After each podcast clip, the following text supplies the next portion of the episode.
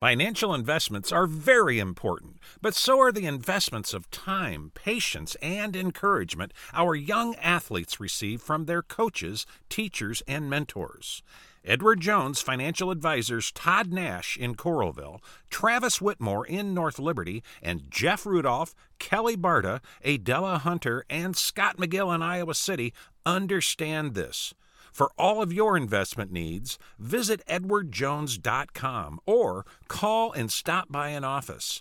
Edward Jones, making sense of investing. Member SIPC. This is Rob Howe. Happy to be joined again by Mike Humple from Humple Chiropractic in North Liberty, Iowa.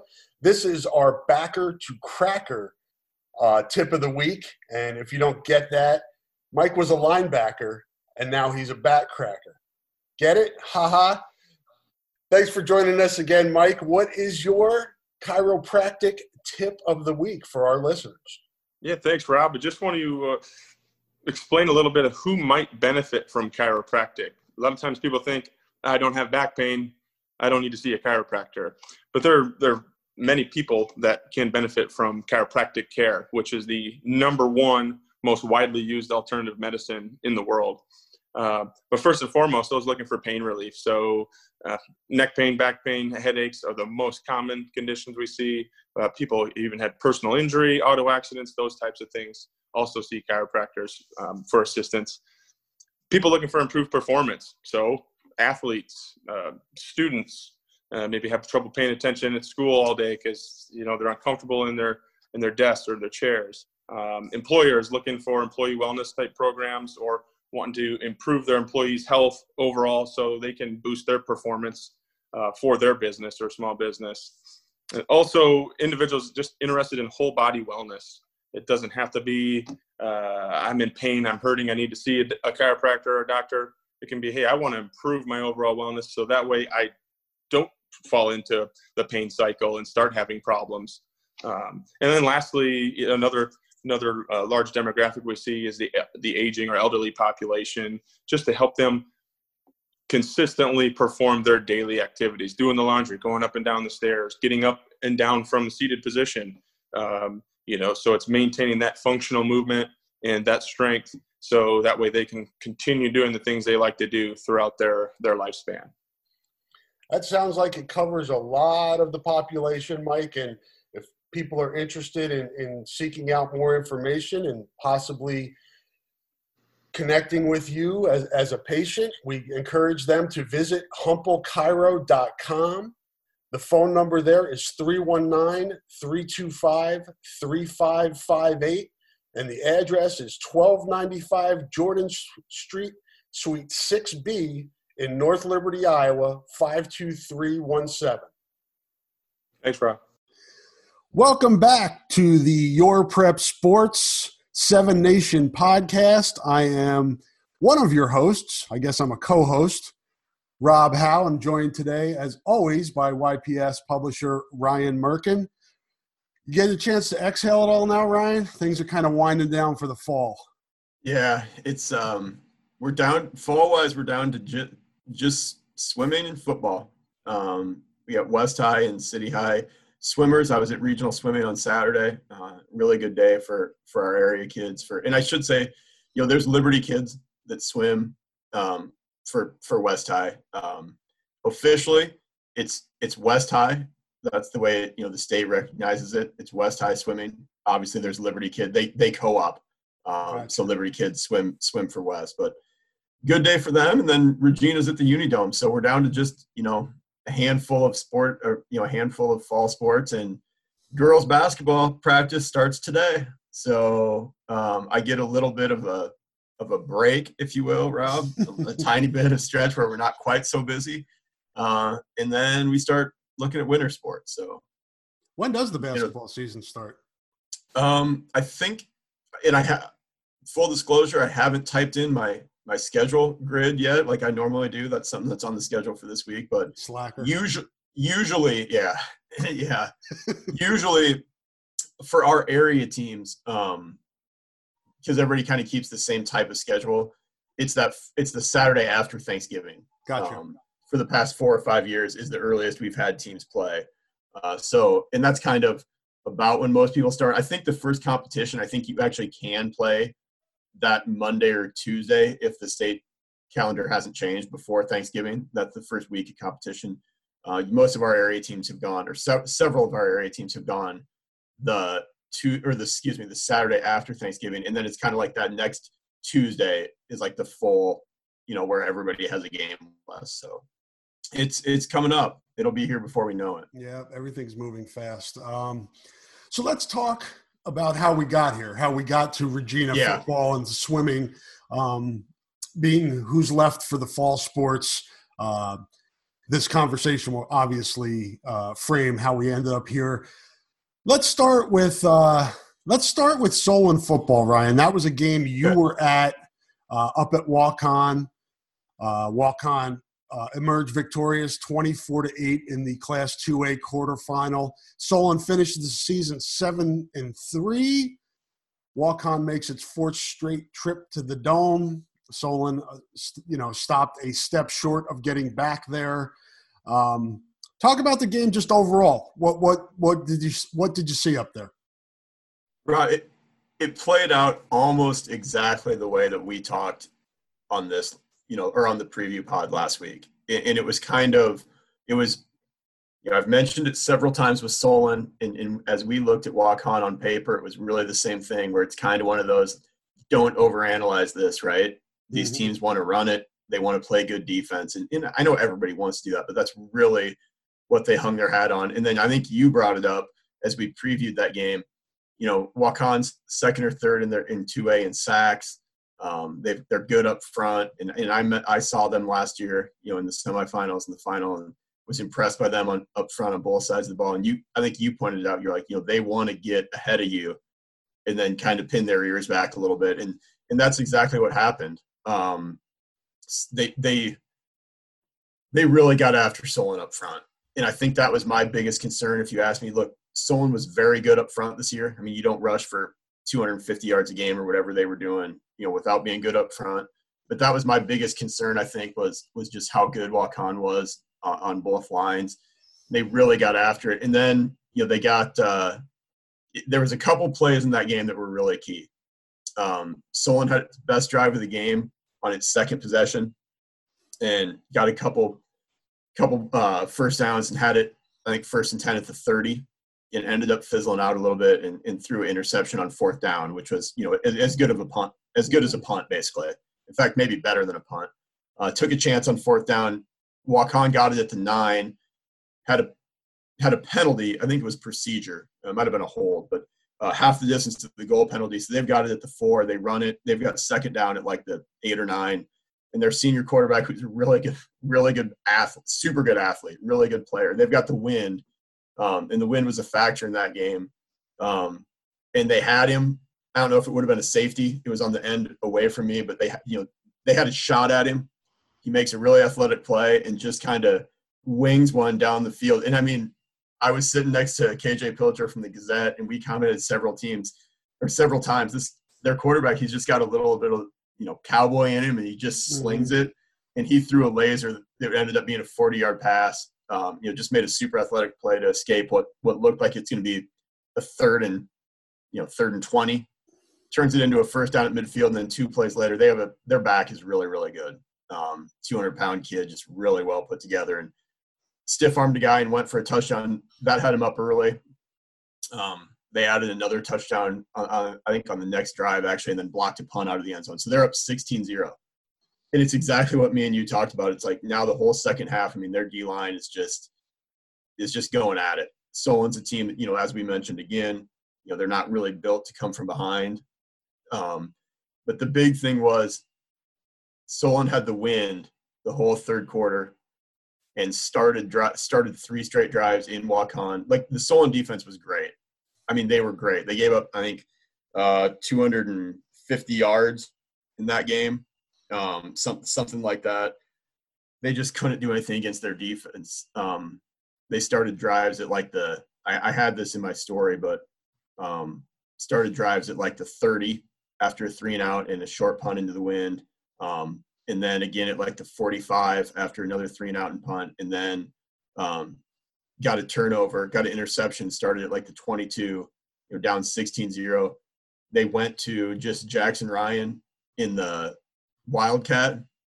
Um, just I, I, thought it was a really good coaching move by Solon where they didn't get even down 16-0 at that point, they didn't get away from what they wanted to be. They kind of said, look, they want to pin their ears back. They want to come at us quarterback wise. Let's just go, you know, 10 blockers, Wildcat, and just see what we can do. Um, and they they just kind of they went for like if we're going to score, we're going to have to get it's going to have to be like four or five yards at a time. Um, they got a couple first down. They had first and goal inside the ten, obviously, but they had first and goal like the seven or eight. And Creed Welch, the the quarterback for Waukon in safety, just got his hand on on a ball, ripped it out, and recovered it kind of in one motion. Just one of those like incredible plays at like the two and stop that drive. So it's going to be like second and goal at the two. And, um, and that was just that play and, and the play he made on the long pass early to set up their first touchdown. But it was almost exactly what we, what we talked about and it played out that way. You get behind against a team like that. Um, and then they end up, you know, Waukon ends up with three sacks. Solon eventually has to get away from the run a little bit late, and I think they only ran it for they. I wrote it down. They ran it for 64 yards, you know, season low, 1.9 per carry they had 112 total yards and you know 2.3 yards of play. And I, am not even really being critical of Solon's offense. Um, I was just that impressed by Waukon on defense, Rob. I mean, their their defensive line is really good. Uh, they're physical, they're big, and then their linebackers, um, which is the same guy, the O'Neal kid that plays running back for them, and, and two other kids. I mean, for a two-A team, I mean, Solon has had great linebackers, and all three of them, Lucas T. Paul, Colton Hoffman, Carson Shive, had great games um, on Friday, and and Waukon's linebackers were every bit the equal of them. I mean, they just really run. You know, I mean, they they did a good job of taking away Colton Hoffman in the passing game. Uh, good speed matched with that defensive line, and it was a um, it was a good game that was it was a it was a fun game to watch. It was kind of a sloppy game in a way. It was two really good defenses. You know, I think both teams turned it over three times. It was kind of an odd game, but it was exactly what you thought it was going to be. It was two really physical teams, and in Waukon just was a little bit better in those areas. I, I just came away really impressed with them. I mean, they really get after it on defense. And I, I didn't use this quote in my story, and their their coach had a gr- great quote um, that I thought you know, was high praise for Solon, but also kind of tells you where they've come. He's like, you know, if you would have said, you know, 10, 15 years ago, whatever it was, when Solon was in the middle of, of winning all their championships, um, that Waukon was going to host Solon in a quarterfinal to go to the Unidome, people would have laughed at you. And I just thought it was a really good. You know, he, he had a lot of respect for Solon and their program, but Waukon is, they really have it going up there, you know, with what they've been able to do the last four years with the championship uh, in, in what, 2017 and then semifinal appearance, semifinal appearance, runner up last year, and they're impressive. I'll be that I'll, I'll be watching them, you know, throughout the two A playoffs to see how they stack up against some of these other teams, um, PCM, and, and, some of the other teams, you know, George Little Rock. I think there's really good teams out there, but it's a good game, Rob. It was um, two two teams that wanted to do the same things that just kind of wanted to impose their will on one another. So it was interesting to watch. Yeah, I remember watching Waukon Parker Hesse's senior year. They lost, I think, to Carroll, Carroll Kuemper on a last-second field goal, but that that was a really good game. I remember, and they've had it going for a while. So, yeah. from Solon's perspective, Ryan, um, what does 2021 look like? Well, I mean, before you even look at that, I, you know, Lucas Stanton first year, and he had a, he had a quote to me that he, you know, before I even asked about their seniors or whatever, and he just kind of said, you know, we started out 0 and 2, and our seniors just kind of, and, and that hasn't happened for I don't know how long. I was never, I, I went back and looked and couldn't even find it, but um, he's like, you know, our seniors just kind of hunkered down and said we're going to go on a run, and they did. You know, they won seven straight games, so they lose a lot um, of of those guys of those seniors, a really good senior class. Um, you know, thousand yard running back in Jackson Ryan and those three linebackers that I mentioned and some really good guys up front. But I, I think they have the benefit now of having this coaching staff in place for a year, obviously. And I think Coach Stanton did a really good job uh, this year, like I said, of getting those guys together. The light bulb kind of went on. They figured out what they were, and, and you know, they. I think they. I don't know that early on this is exactly what they thought they would be. To be honest with you, as far as um, obviously play good defense, and they knew they had some guys on that side of the ball, but I think they just kind of owned in on what they thought they could be and stuck with it. But you bring back a, a quarterback now that's played an entire season as a sophomore, Blake Timmons, and he played really well at times. Um, had a tough game on on Friday, but I like, I don't I don't really put that on him. Or I don't put it on anyone. I mean, there's if you go look at stats, there's there's a lot of people that have had tough games against that defense. Um, like I said, the wind was a factor, and and that kind of allows you even more at certain times as a defensive line to to pin your ears back. But um, they bring back him, and then they bring back a couple really good pieces up front too. Um, and Caden Knipper and Gage Marty on the offensive line are both uh, really good players um, that that you can build. I mean, those those guys are really they're they're they're that high school type of offensive lineman that you that that I think you can do a lot of things with. They're, where they're both probably 220, um, but they both move really really well. Um, so I, you have two guys up there that have now played you know full season on the line, and they'll be fine.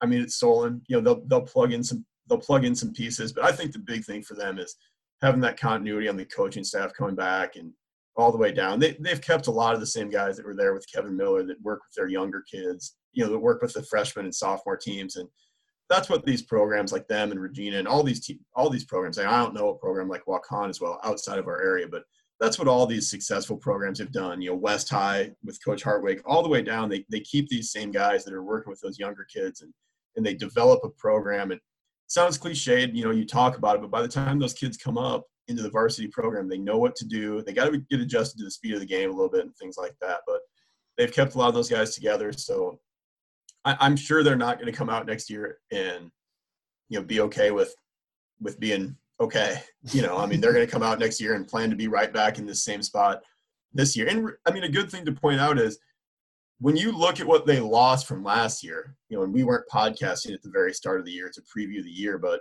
you know, I had my questions. Uh, I mean, you know, you basically lose all your offensive production from a state runner-up team. I mean, three-year starter at quarterback and your running backs and all your receivers and several linemen, and you lost almost all that stuff. Um, and here and you are, you know, and a coaching change.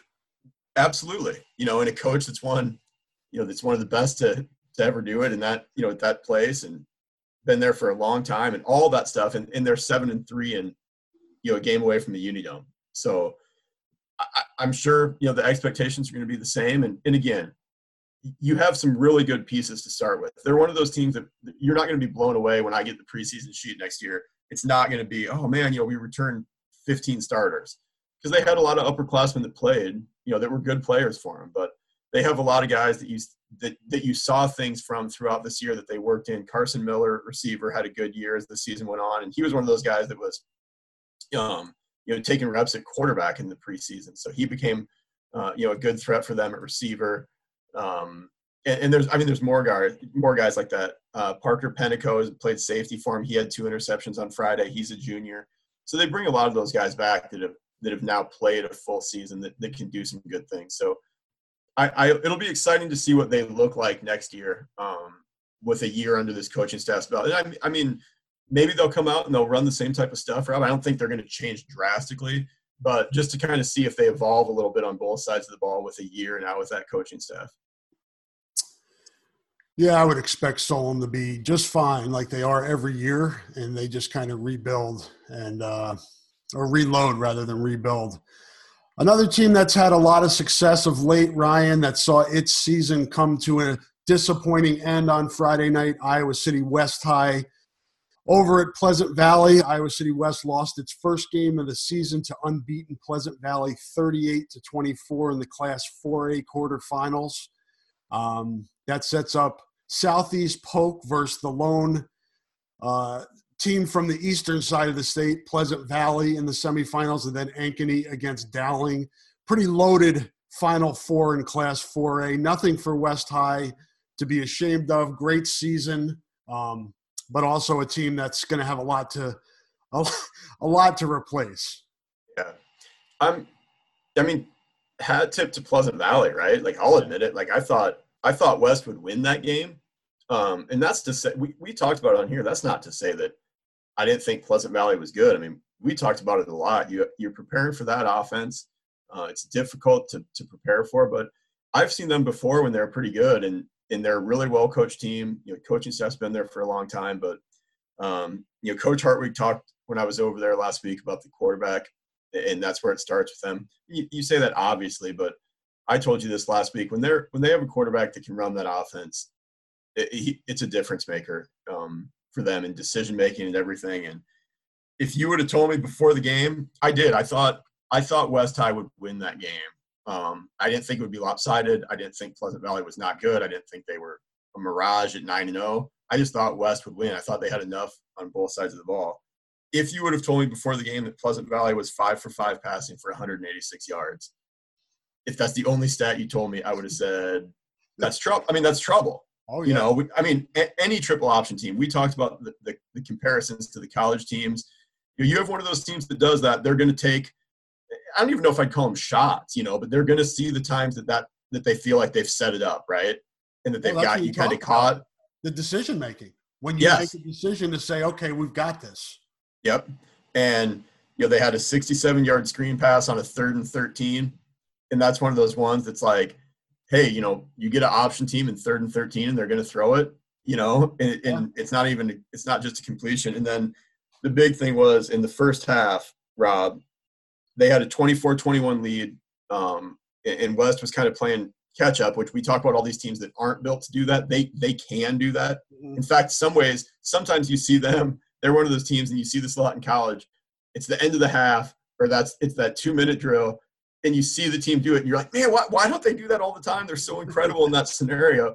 That's kind of the way West High can be sometimes offensively because of the quarterback they have. But Pleasant Valley in the first half. That was the first game West was playing catch up this season, though, wasn't it? It was. It was. Um, so, but know, different. You know, it's just a different feel. It is, and it takes. I mean, I know people say this, but it kind of takes something out of you mentally too. Mm-hmm. You know, um, Pleasant Valley got on them early and they were kind of playing from behind. But four, five for five for 186 passing, Barrett Lindmark, but four for four for 172 in the first half. And that's kind of how they got that lead. And then, and I didn't watch the game, and I, I'm not saying that they wore West out, but you get that lead, and then you just, and then you can play with, and that's exactly what they want is to play with a, any team that has that to play with a lead. Um, and I know that they did have a really long, time-consuming drive in the third quarter uh, Pleasant Valley that they got a touchdown on. And I mean, that's if you're going to script, if you're going to script it for Pleasant Valley, I'll say that that's exactly what you script, right? Mm-hmm. We, we get ahead, we hit on every pass play that we attempt. Their passes in the first half were, like I said, 67 yards, 35, 53, and 17. So it it was probably a 99 out of 100 percent on them if they graded themselves on those passes. Like when they called those plays, hey, what's the best possible thing that happens here? Yeah. You know, 67, 35, 53. And another one of those was on third down, too, I know. Um, but, and then they rushed for 245 yards, which, again, if you tell me before the game they're going to get 245 rushing, I would have said, that's West is probably in pretty good shape because mm-hmm. you just can't give up, you know, three, three plus to them. I mean, 245 is a lot of rushing yards, but for a team that, you know, doesn't pass it basically or passes it six, seven times a game, like you'll take that. Well, you know, they were obviously super and, and credit them. That's yeah. my point. It's oh, kind of credit them. I'm not taking anything anything away from Pleasant Valley or saying West didn't do, you know, I'm sure their coaching staff would say they could have been better against that, obviously, but credit where it's due. You know, I mean, that's that's the way that I'm sure they would have imagined it going when they when they drew it up, kind of as, as far as if they had to have success. But you look at that game, that's the first thing that that draws your attention is um, you know their ability to to have success in the pass game. Yeah, and and you know, you know, the home field doesn't mean as much as it has in the past because of you know crowds being limited and people wearing masks. You hope, all, all those things, but uh, you know, West hadn't been on the road in a while, and uh, playing from behind. And like you said, give Pleasant Valley credit. Pleasant Valley needed to Pleasant Valley is one of those teams, whether it's like Navy or you know a team that yeah. needs to play its tempo and its style. If if West is the team that's up by two touchdowns in that game early, then maybe those pass plays don't work. Maybe you know the right. you know the run game isn't as effective. But like you said, if you if you draw out a blueprint for what Pleasant Valley wanted yes. to do on Friday night against West High, it seems like they were able to uh, draw up the perfect plan. You're exactly right, and it's exactly right. And you could say the same thing. It's like this game. I feel like in a very different way, with number of points and all these other things. In a very different way, it's like you know, Waukon.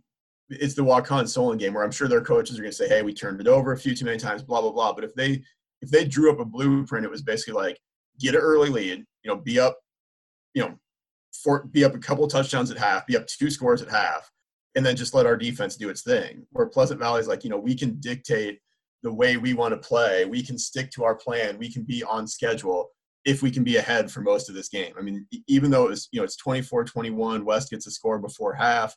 It's not like it was, you know, you're playing with a two touchdown lead, but at the same time, you can be right on schedule with your offense when you run when you want to get four yards, five yards of carry, and they were able to do that. And then they, you know, everything's on the table for them.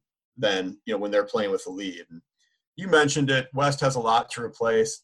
Um, they do. I mean, you don't. In a, it's not just Marcus Morgan. We've talked about Marcus so much.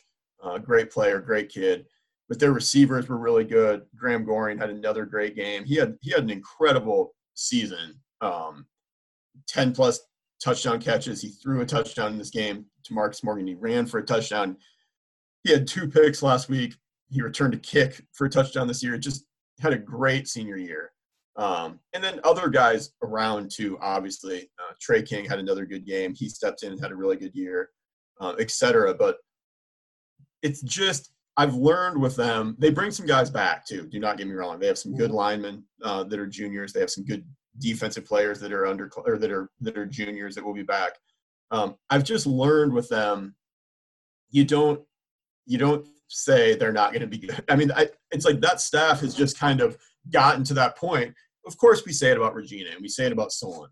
It's much harder to do it at the 4A level. Um, I'm not taking anything away from those programs, but it's really hard to do that at the 4A at the 4A level. Um, there's there's a lot of good programs, um, but in my mind, they've kind of several years ago actually they've kind of surpassed that where I worry about how they're going to be. They they could be up, they could be down, like that stuff's going to happen, but they're good enough and they're good enough in the off season with their strength and conditioning that um, they're I they're going to be the way that they are if that makes sense. Um, they got to replace a quarterback, which is which is really key in high school in high school football. You know that um, they got to replace a quarterback, which is which I'm sure they'll will be priority one for them, you know, as they go into the off season is getting somebody that's comfortable in that spot. But um, a great season for them that we've talked about it, but I don't know. I and you can throw City and Liberty into this too.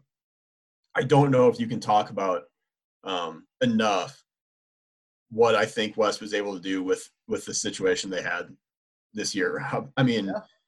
I've talked we've talked about it in cross country, um, in volleyball, and you know, even swimming. I talked to several of the West High swimmers this weekend about it. But you can do stuff in those sports a little bit, you know, on your own. And West did stuff on its own for football. But man, you've seen it at college this level, the timing, all those things, you know, with the Big Ten coming back, you've seen what some of these teams have looked like, you know, with just less practice. And they didn't have an interruption where they couldn't be with their coaches for for three weeks, you know. So for West to do what it did this year with the hand it was dealt, I mean, really, like standing ovation to them. Um, because I think I just think there's a lot of teams that that would have been an excuse to come back from that and and not be at your best. And I mean, I don't know if they played their best. Uh, I'm sure they would say they didn't play their best on Friday, but to come back and advance this far and not lose a game, I mean, that's in my mind that's pretty incredible. I think they deserve. I think those kids, especially because there's some leaders on that team that had to step up during that stretch and maybe have some conversations with your peers peers during that time that weren't easy about you know getting there and doing things the right way and I, I was really impressed with how they how they came out of that and and, and played this year that's i mean again just tip of the hat to them i think that says a lot about their program and, and what the coaches have done um, with setting those kids up to be leaders you know for their lives too so very impressed by what they were able to do this year Agree, and we'll see what happens with Marcus Morgan's recruitment. I saw he got offered by San, or, uh, San Diego State, South Dakota State last night. Um, he's got other offers on the table. We've talked about the possibility of him playing baseball. Um, so yeah, we'll kind of see how his recruitment plays out. I think as somebody who follows recruiting, I think he's being under recruited, but it's just a wonky year with the dead period that started in March and now goes through the end of December. He can't take visits coaches can't meet face to face with him. It's I feel really bad for the kids that are in this position, and right. you know they won't you know cry or whine about it, but it, it's a tough spot for recruits right now and for colleges trying to find kids to come into their programs. He.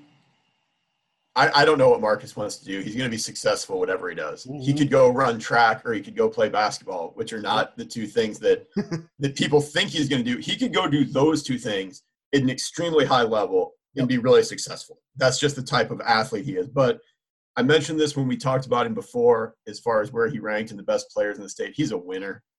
I mean, he's a leader and he's a winner, and you take kids like that on your team.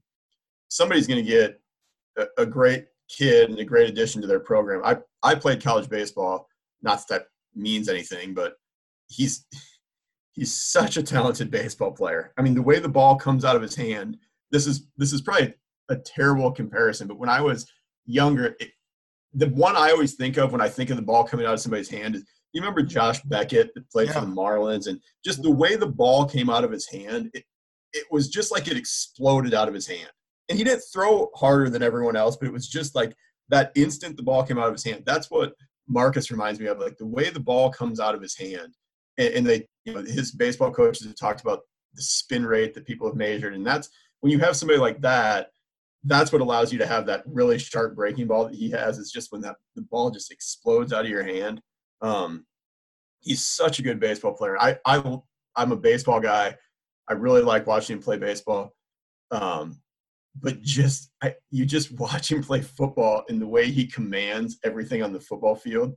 Uh, mm-hmm. and you said his his football recruiting has been, I think, goofy because of, um, for lack of a better term, because of just you know COVID and what he would have done this summer versus what he you know what he was actually able to. But I just I don't do I have not covered recruiting the way you have, and I haven't I, I you know full disclosure like I don't watch football outside of the state of Iowa really. Like I watch some highlight videos of kids every once in a while. You know if I see something of recruits and stuff, but I mean if he's not a if he's not a power five quarterback, um, then I haven't I don't know the last time I saw one in a high school game. I mean, and I I know what his offers are and everything, but man, I mean, I don't know what he can't do as a quarterback that you you know, he's got he's got good size, yeah. speed, athleticism, his arm is incredible. His arm talent is incredible. And, and I mean, again, I don't I'm not just saying this. I know everybody always throws this disclaimer out, "Oh, I'm not a GM or I'm not a coach whatever." I I never played organized football a day in my life, Rob. Um, I certainly cannot coach quarterbacks or anything like that. Full disclosure, like, but I mean, I've just watched enough to know and then seen kids that had success at the next level. I mean, man, he was incredible this year and has play is playing at such a high level football wise. It'll be fun to see what he does. And like I said, whatever he does, he's going to be extremely successful. That I have no, you know, there's no question about that. Yeah, his mother Chris will make sure that. Um, she, she uh, she keeps him in line. And my I have my youngest daughter had her as a, a teacher at Longfellow High or Longfellow Elementary School. But yeah, well, I'm sure Marcus is gonna just from somebody who covers recruiting. I, I he'll get once his senior tape gets out. You know, there haven't been any people probably. You know, it's been so crazy even for colleges. He'll be fine. He'll get more offers coming in. Um, let's skip over to the east side of Iowa City, Ryan, and talk about a game I was at Friday. Uh, Regina going back to the Dome, second year in a row. Uh, really had it, really had it earned. It earned its victory Friday night against Wapsie Valley. A very talented. I was imp- I was tip of the cap to Wapsie Valley. That yeah. was a team that really really, I think, had Regina on its heels for a lot of that game, particularly with its rushing attack. um, just kept attacking, attacking Regina on the edge. And um, eventually, Regina got some stops, got its offense going, you know, was able to kind of recover um, in that second half. But man, it was not easy. Yeah, we. Uh, I'm, I'm interested to hear a little bit more what you think after watching it because we watched, um, you know, I watched the video of it uh, that we had on your prep sports um, and the rapid replay and uh, we mentioned early in the we mentioned on the preview that you know they had good balance on offense you know they had a 1200 yard rusher and a quarterback with good stats 25 touchdowns i think and two picks and it seemed like that was something that gave regina some much like regina has done to teams all year mm-hmm. but it was just they they had more um they were more balanced i think than or we thought they were more balanced than than most of the teams that Regina had played. Um, and it seemed like that was something that they were able to keep them off balance with just enough, Rob, to have some success on offense. Yeah, early touchdown pass from the Wapsie Valley quarterback was just a beautiful throw in the corner of the end zone. Um, and then, like I said, 24, the running back was just he seemed to know when to cut it up inside or take it to the outside. And I thought Wapsie Valley did for the first probably two to th- somewhere in the middle of the third quarter, did a really nice job stopping Regina's run game or at least slowing it down enough.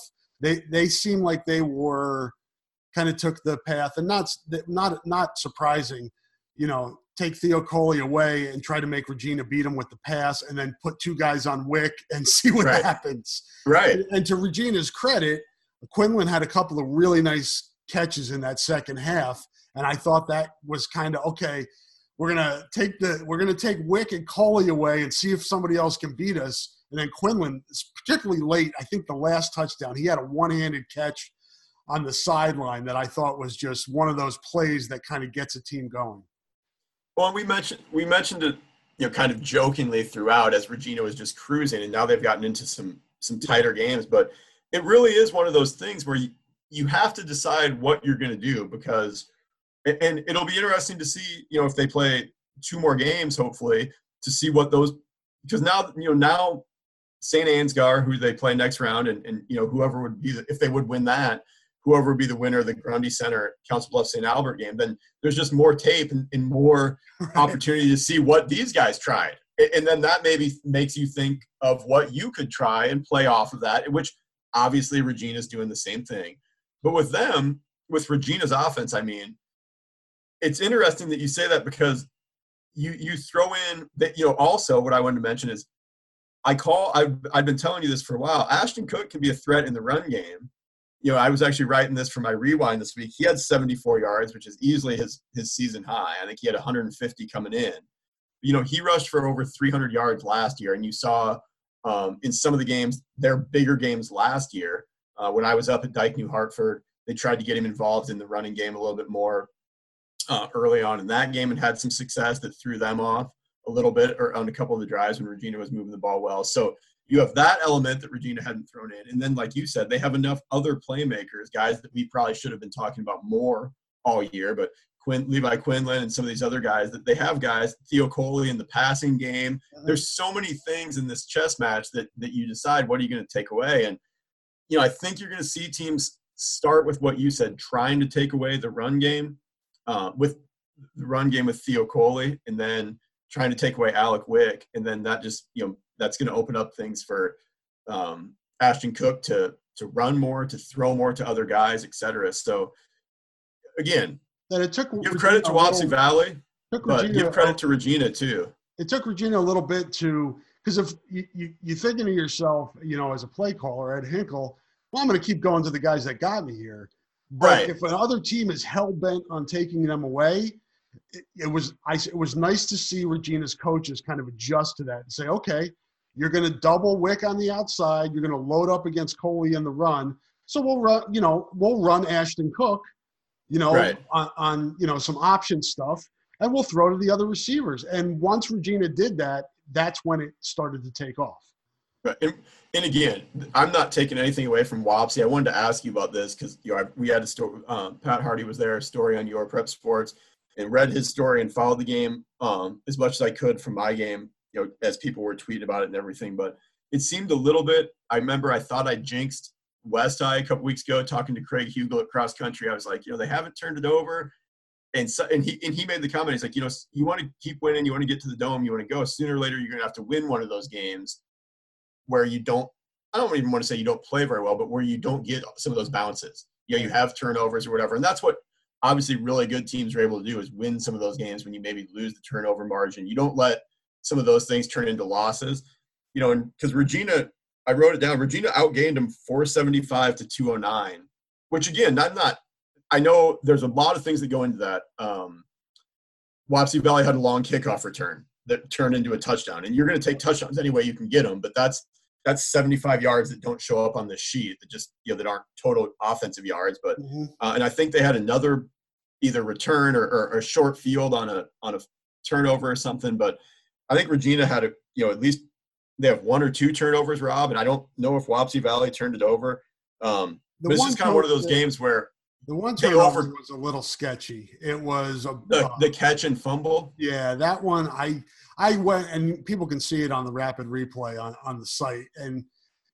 I could see it was t- it's a tough bang bang play for the officials, but I didn't think he had possession for it to be a fumble. But but that's exactly what I'm talking about. You're going to have one of those in a game yeah. at some point. You know, and when and when you get those in a game and you're up 28-0, it's like, okay, you know, when you can just overpower somebody. Mm-hmm. But you have a really good opponent here. We we thought Wapsie Valley was a good opponent.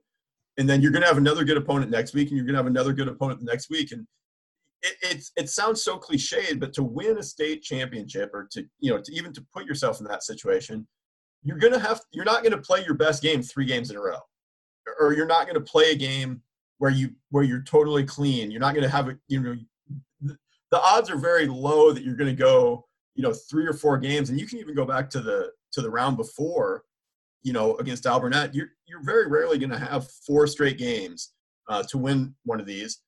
Um, where you don't turn it over you know and if you turn it over if a, those turnovers come you know a couple times at once can you can you still win that game and i give regina a ton of credit and that's they've done that so well in the past you know they've had I, I had a lot of people that were like oh man you know it's just become that thing around the eastern side of the state where whenever you hear in a regina score announced in another game or you see it come across or whatever it's always like if they're losing it's like every we talked about this at the start you know, they lose to Pleasant Valley, and everybody's like, "What's wrong with Regina?" Well, you look now. Pleasant Valley still hasn't lost. They're playing, you know, mm-hmm. they're playing in the 4A. You're like, they're they're fine. It was the same thing for years with Xavier or Solon or whoever they played. But mm-hmm. you hear that kind of like if Regina's losing, everyone knows about them. They've had so much success that people are like, oh. And so you see that score and it's 32-27, and people are like, what happened? Like Regina almost lost. What's so impressive is they've got they've had really good games in in you know before the Unidome multiple times. They had a great one with um, Pella Christian a few years back. It was like a 45-43 game. They had um, they needed to miss extra point one year against South Winnan, I think. That was one of those years they went to the dome and, and they ended up winning that game in overtime, I believe. So they've had some really good games against really good teams in these rounds. And you kind of forget about that because you're just like, oh, they're always at the dome, they always win. But that's a huge credit to Regina. They're getting people say this all the time. They are getting everyone's best shot. You mentioned it. Wapsie Valley kind of had they had a plan. They put a lot into that game. You know what you're getting as an opponent when you come to Regina. You know you're playing a championship program. You're going to give it your best. You're going to throw if you've got a, a play that you've been saving all year. You're probably going to run it. I mean, they're going to get everybody's best shot um, everybody's say, excited to play them. For Wapsie Valley, great crowd support. I mean, they probably that's had, awesome. They probably had equal amount of fans as Regina, and I mean, because they were stretched all the way across that. I don't know. I guess it would be the south end zone, all the way almost around to that south end zone, and then the stands were packed, and you could hear them throughout the game. It was, it was a great environment. It was on both sides. I was going to say Regina. I probably don't give Regina enough credit. Their their field in that game on a on a really their, that field and that uh, atmosphere on a really good when they have a really good game. And because I, I, mentioned a couple of them, that Pella Christian game a few years ago I was at was incredible. I was there for several, you know, Regina Solon games early in the season that were. I mean, it's a really cool place to watch a game because um, people come out and watch it, you know, and it's it is it, it it's it had. I've been at Regina for some great atmosphere games. I'll say that. Sounds like this was another one. So that's yeah, very the cool. check with the check with me offense was driving the Wapsie fans nuts, man. They were screaming. they were screaming the whole game that, that it was bugging them. So I, I was chuckling at that. Um, no, they. I I was just gonna say they've been so good um, offensively, and one thing I wanted to point out going forward because now they play a team that's really, really, really run heavy. Rob um, in St. Ansgar, and we'll get more into that later. But Regina ran 67 plays to 37 uh, for WAPs, and again, there's things that can skew that, like the kickoff right. returns and things like that. Mm-hmm. But that's something as good as they've been on offense, they still have that ability um, to kind of is in you know they average seven over seven yards of play, and you look at all those numbers that you look at in an explosive offense, an offense that throws the ball well, gets chunk plays, which they do. But they've been really good as I go back and look throughout the season. They've been really good about controlling the ball too, um, and that's something that's going to be interesting in this semifinal game because St. Ansgar really wants to play that type of a game. Um, so I just thought I'd point that out. I mean, when you run 30 more plays than your opponent, and, and Regina was fairly balanced, 44 run, 23 pass. So uh, just something that I thought was interesting. They ran that many more plays in a game, you know, that's that's uh, decided by five points. You know, and Regina needed a late a late drive to to win it. So just kind of a stat that that I'm going to be after seeing that I'm going to be keeping an eye on that. You know, throughout these uh, next hopefully two games at the Unidome uh, as they play two teams that I that I'm guessing, or at least one team, but but even potentially two teams that I'm guessing really want to try to control the ball uh, and keep the ball away from Regina. So something to keep an eye on a little bit. Yeah, we'll preview that game on Wednesday. We'll have a shorter podcast on Wednesday. We'll just have the one game and maybe look a little bit at the state swimming as well. Um, let's stick. Let's wrap up with City High Ryan, seeing as we're on the football train here. Um, longtime City High coach, uh, longtime assistant, then head coach Dan Sabers announced he was uh, calling it a career um, and, and, a distinguished one at that. About a week and a half ago, uh, that announcement came down. Uh, just yeah, I mean, I, I, I remember talking to Dan when I first got here in '97 when he was uh, defensive coordinator for Larry Brown. Those teams were just really really good, and that was when City and West were playing at a really super super high level every year. Um, yeah it's kind of like what Central Iowa is now. Eastern Iowa was back then with City West, Bettendorf. Yeah. Um, but yeah, I mean, he's touched a lot of he's touched a lot of lives without question beyond just the football. Yeah, I mean, you should, or I should mention, um, you know, City High's the last Eastern Iowa team to win a 4A title um, in 2009, which is kind of crazy, and that was yeah. obviously Coach Saber's team. But I, I I, I thought of this, um, and I've thought about it a lot over the last, you know, since I since I heard the news. But I, I felt bad. I, I should apologize. Um, we just on the pod last week. It, it, just we had a story on it. Um, you know, the news came out the day that I was at state cross country, uh, and then was trying to get back for a football game. So we had a story up, um, obviously about it. I got that done, um, and so we had it out there, and and just kind of you know, hopefully you know people were able to celebrate a little bit an amazing career for for Coach Sabers. But I felt bad that we hadn't you know we didn't discuss it on the pod. Uh, just it, it truthfully it kind of slipped by. You know, as we had as you mentioned, we had all those things going on, and mm-hmm. so I wanted to take just a minute to you know to mention it on here this week. But um, all of this was in my story, uh, and people have probably seen it. It was in the release that City High sent out. But just a couple couple things. Forty years, Rob. Twenty as a D coordinator, twenty as a head coach. Um, and, and, what's really interesting is, and I, I don't have the exact dates or you know years on this, but City High has had four football coaches since like the 60s. And City High people, feel free to correct me on this, but you go, um, you know, Coach Sabers, um, back to back to you know Larry Brown, who was he was an assistant for for a long time, um, and then Frank Bates, who the field is named after, all the way back to, to Clyde Bean. So it's a long time that there's been four guys uh, calling the shots at City High football, and that's that's pretty impressive. But uh, Coach Sabers, a part of 298 wins um, as a as an assistant head coach. Um, 140 wins as a head coach. Coached in seven state championship games. Won four state titles, including, like I said, that one in 2009. 10 state semifinal games, four as a head coach uh, in 2001, 2004, 2009, and 2010. Um, 19 quarterfinals, eight as a head coach, 47 playoff wins um, in those 40 years, 23 as a head coach.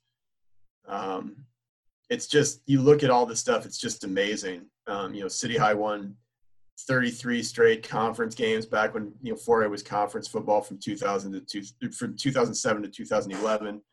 14 times um, either MVC or district coaching staff of the year. And um, Coach Sabers was always, you know, you mentioned talk to him when you started. He was always great to work with for me. Um, I always really enjoyed going over and talking to Coach. Um, I'll miss that as he's, you know, not around, not coaching next year. He intends to continue teaching, is the way I understand it. But math teacher. Always, what's that? The math teacher, right? Do I have that right? I'm not positive actually. He is a math teacher. I, I should know that, that but wrong. but he uh, always super generous with his time for me and and really good to work with and would always have all the time for me to ask as i said like i'm no football expert and, and he was patient with me. And um, you know this rob he was just a really fun guy to talk to about football. Um, you know win or, lo- win or lose he was really gracious with his time would always would always make time to talk to you. And I just I, I, would smile a lot because I mean you've interviewed Dan, you've talked to Dan many times, and Coach was just always you know he had a oh no doubt about it, no doubt about it, or one of those types of quotes. Oh boy, I tell you what, you know, just kind of oh geez, Ryan, they're good, or you know just whatever it was, and he he just made me smile. was- the voice was usually gone by game's end. Oh, oh my gosh, yeah. It, but that's where I was going. My my two favorite things about Coach were or are, you know, um, I just the passion that he had for it that, that came out, like you said, like when you talk to him after a game, win or lose, um, you you you felt the passion that he had for the sport, the kids he coached, in the school that he was at. And in this day and age, it's just you know that's I don't, I don't want to say it's rare, but he just had such a passion for those three things. He's such a passion for City High. I don't know if you can go to a City High sporting event of any kind and not see Coach Sabers. Volleyball games, basketball games, he's always up in his spot. And I mean, he's there all the time.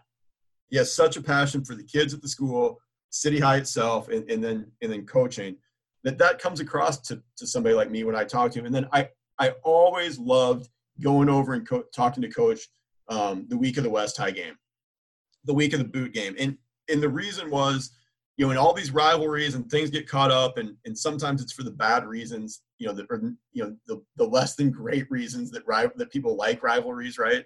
Um, you know, they win and they want to rub it in the face of somebody or whatever. And I just I love that talking to coach that week because I got the sense from him, and and I don't want to, you know, I'm not trying to speak for coach, but just that he just he liked the fact that football and, and that week and the, the pageantry of high school football that week, you know, and that it was kind of center stage and and just the game. It wasn't so much about beating a rival or beating West, but it was just the preparation um, that went into that week and, and the focus of his kids and everything that went on at school that week and how big of a deal it was. And he just because he loved the sport, right? And it was like mm-hmm. that week was always kind of a around here. You know this. I mean, you saw it when it was at its peak you know, for in the last couple decades, and just always really liked that week in that game. And it was always super fun talking to him about that game and what that game meant to the school. And like I said, he had such has such a passion has such a passion for City High and the school and the kids. And uh, I'll miss sitting in coach's classroom talking to him about football. That's for sure. Um, like I said, always super gracious to me with his time and and again, just an incredible incredible career um, for 40 years. I mean, that's I got more than 20 years of doing this to to catch up to that. And I mean, eh, you do anything for 40 years, Rob. Um, that's pretty incredible. So kudos to coach. And I'm sure that, like I said, I'm sure you will continue to see coach in, in the gym and, you know, around city high at all these things, but I will definitely miss talking to him uh, before and after football games. That's for sure.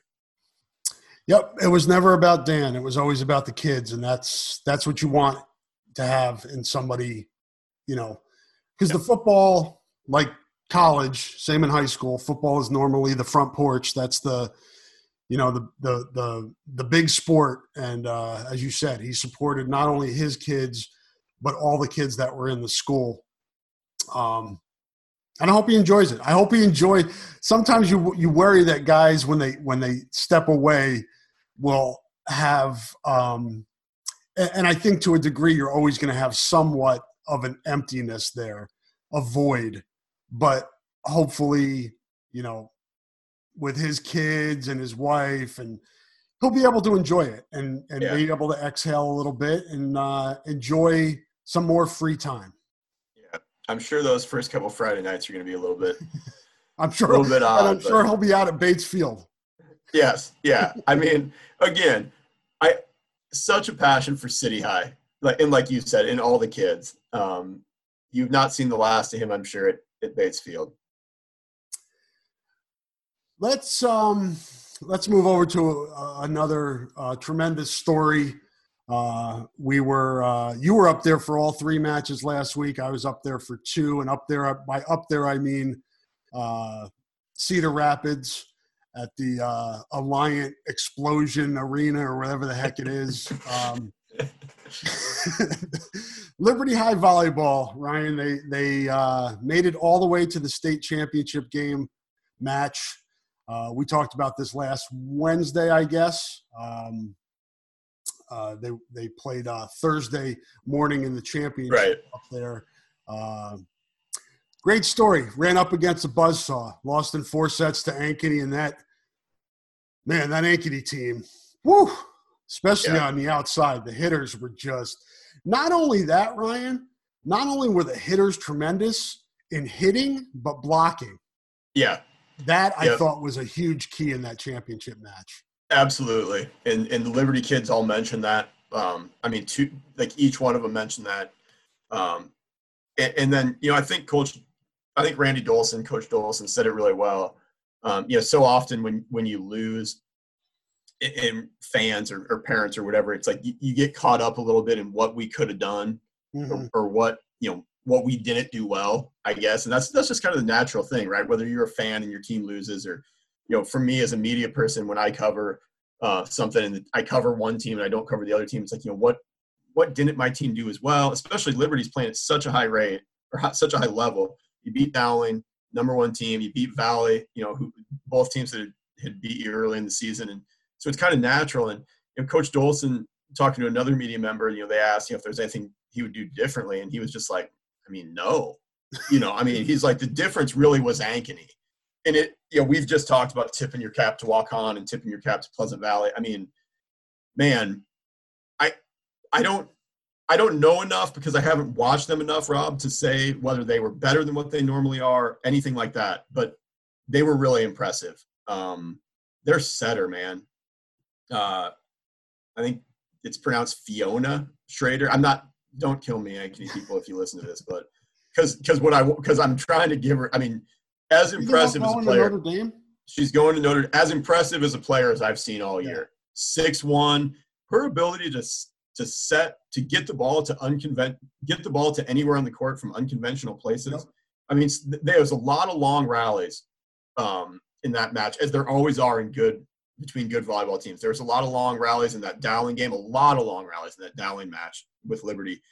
And you get into those and you watch volleyball, Rob. Sometimes it becomes you're you're out of system a little bit, and you're just when the setter gets there, it's like every set's going to the same spot.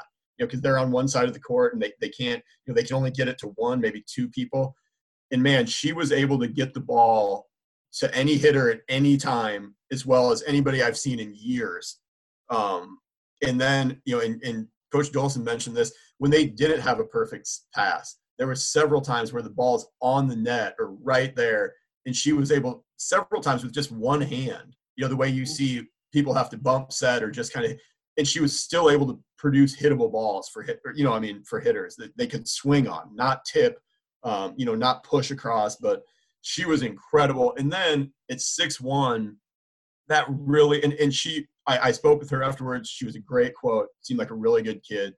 um, and really gave an insightful answer when I asked about their plan, you know, how they wanted to do it. But they wanted to use her and one of their other players um, to block the edge, basically against Hartman, against Cassidy Hartman. And you know, when you have a six-one setter, that allows you to kind of do some different things with your block. Um, mm-hmm. And they they gave them some trouble, especially early uh, with their size, like you mentioned in their block, and and um, they were they were really good. And Liberty got better as that match went on. I thought won the third set um, and played pretty well in the fourth set, and then allowed allowed something that they hadn't done really all tournament, which was a really long run. Uh, they gave up six or seven in a row, and I, I we talked about it with football.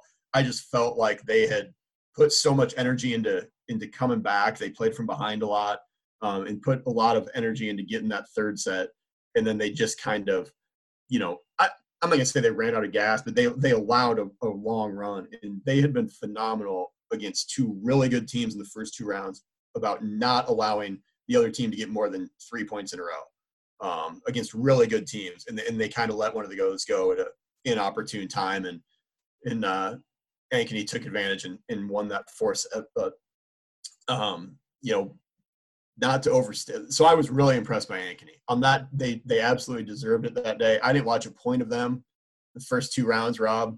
Um, but man, they were that's really a, good on Saturday. That's a on, good team.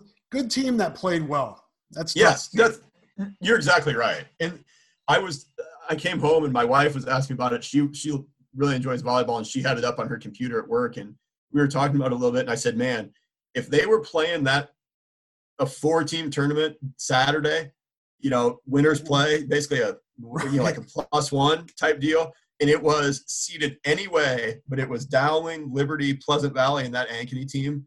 And it was 10 bucks to get in. I would, I'd go take my daughter and I mean, I really would. Like, I'd go watch that. Like, those, I didn't watch any of that Pleasant Valley Ankeny. It was on the opposite set, um, or opposite court, excuse me. Uh, but that was a five setter. Uh, and Pleasant Valley had one one loss on the year, I think. And so you throw those four teams in and play that thing the next two or three Saturdays, like I'd I'd probably go every time. Um, just some really really good volleyball, and we talked about that, but it it really can be overstated. Uh, what Liberty's done in four years, Rob, and, and I really mean that. I mean, Ankeny Centennial. This was the first championship Ankeny had won uh, since 09, so the first one they'd won since the school split. And Ankeny had had Ankeny excuse me, had split off and had some success. They've won several, been in several championships. But to get that program going the way that they've had and, and get kids bought in and and you know they all mentioned this the, the players cassidy hartman addie schmier haley hested uh, sam harvey i interviewed all of them at one point this week they all mentioned the chemistry on this team is was better than any team they'd ever been on all about we you know never about individual stuff um, you know, Coach Dolson mentioned that multiple times. It was it was as good a chemistry, and he's been coaching for you know thirty some years or whatever it is. I'm hopefully I'm not way. He's been coaching for a long time. I don't want to make Randy sound older than what he is, but he's been doing this for a long, long time and had some really good teams, state tournament teams. Um, and he, he mentioned it being up there with one of the you know most enjoyable teams chemistry wise that he's ever had, and you could see that uh, they played for each other. But to be able to do that in four years, put that kind of culture together, uh, and I know that's a buzzword, but you don't always get that, you know, and especially on a team. I mean, they have a lot of kids that fighting for for swings and kills and playing time, and they play a lot of kids. And and I think, I mean, you know, they they they run a six two, so they have two setters, and all the things that they've had to mix in the last two years. And I think they're 34 and three last year, and they end up 24 and three this year. I mean, you add those records together, and two state tournaments and a, a runner up. And then, and I tweeted this afterwards, and you know, the season ends, and you you you know you look at it and really quick, and you throw something out there. But I mean, I I've covered enough sports to know disclaimer how hard it is to get to a championship. You know, yep. injuries and and weird things happen and all this stuff. And, and not only that, like I have no idea what's coming up for some of these other teams, you know, or or you know young kids or joining the program or anything like that and things have to go right you look at you know liberty had to win a five setter on on wednesday to get there you know and could have some other points gone the other way sure it's extremely hard in any sport to get to a championship But man, when you look at what Liberty has coming back, Rob, I mean, Cassidy Hartman was just electric in that state tournament and all year. But man, she was so good. All three of those matches. Probably could have made a strong case for her being captain of the 5A tournament team, which she was on along with Addie Schmier. But I, I, I wouldn't say that you could take it away from the Schrader girl. Like I told you, she was phenomenal. She was the captain, but you could obviously make a strong case for Cassidy. They bring back, they had a freshman setter this year, Mariah Rollins. She was great. It stayed in all three matches. Um, Shelby Kim was had her best match that I've seen her have maybe all year in that state championship match, as they worked hard to take away to take away Hartman. She was excellent. I mean, it just goes on and on and on. Sam Harvey's a junior. Um, you know, they lose another senior in Lauren Roman, who was really good for them uh, in the middle, but they just they have so much coming back, Rob. And I'm I'm forgetting kids too, obviously, but they only really played those three seniors.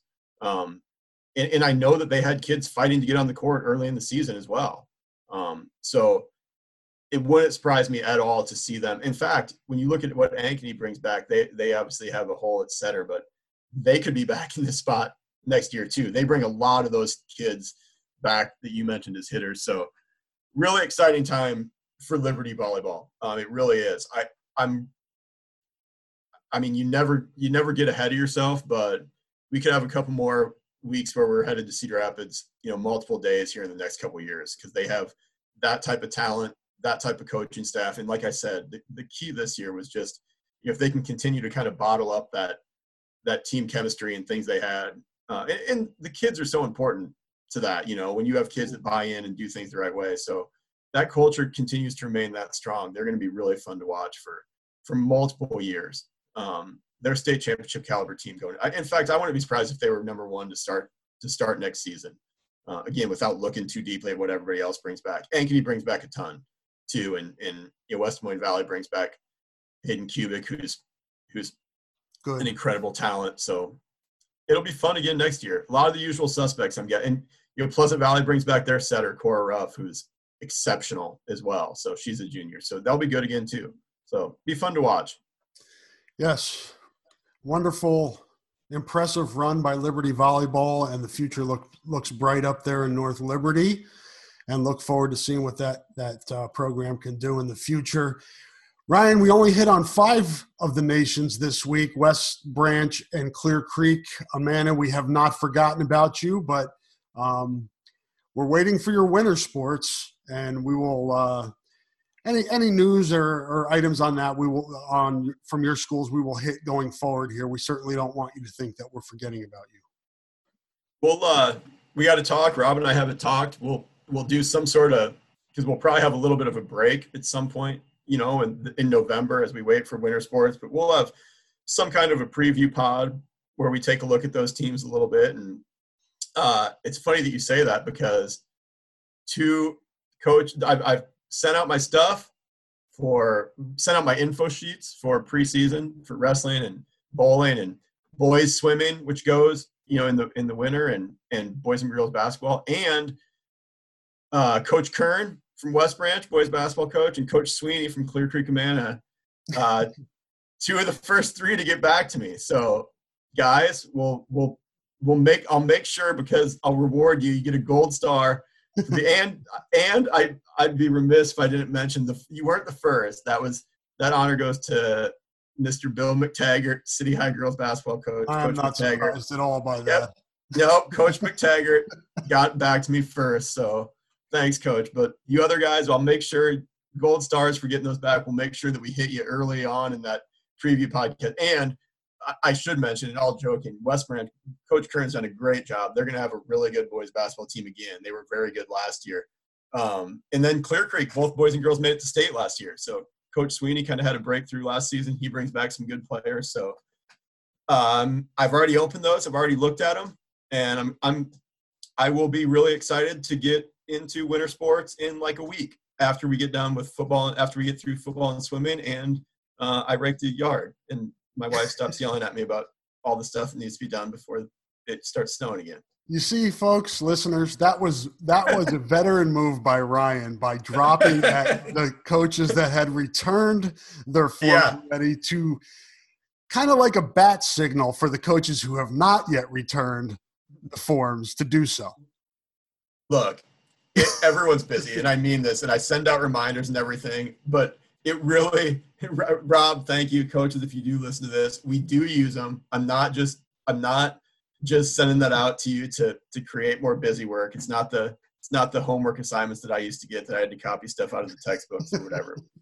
Hopefully they don't do that anymore, but they do, we do use them. They help. If nothing else, um, maybe it gives me the best way to get a hold of you um, so that I can get a hold of you if I need to. But um, it's tedious work, but you only have to do it once, and, and you can get a shout out on the on the Seven Nation pod if you if you send them back. So I have we're full, rolling now. I have full confidence that everybody in this in the seven nations will be um, will do their will do their duty and get those forms into Ryan, so we don't have to call you out on this podcast.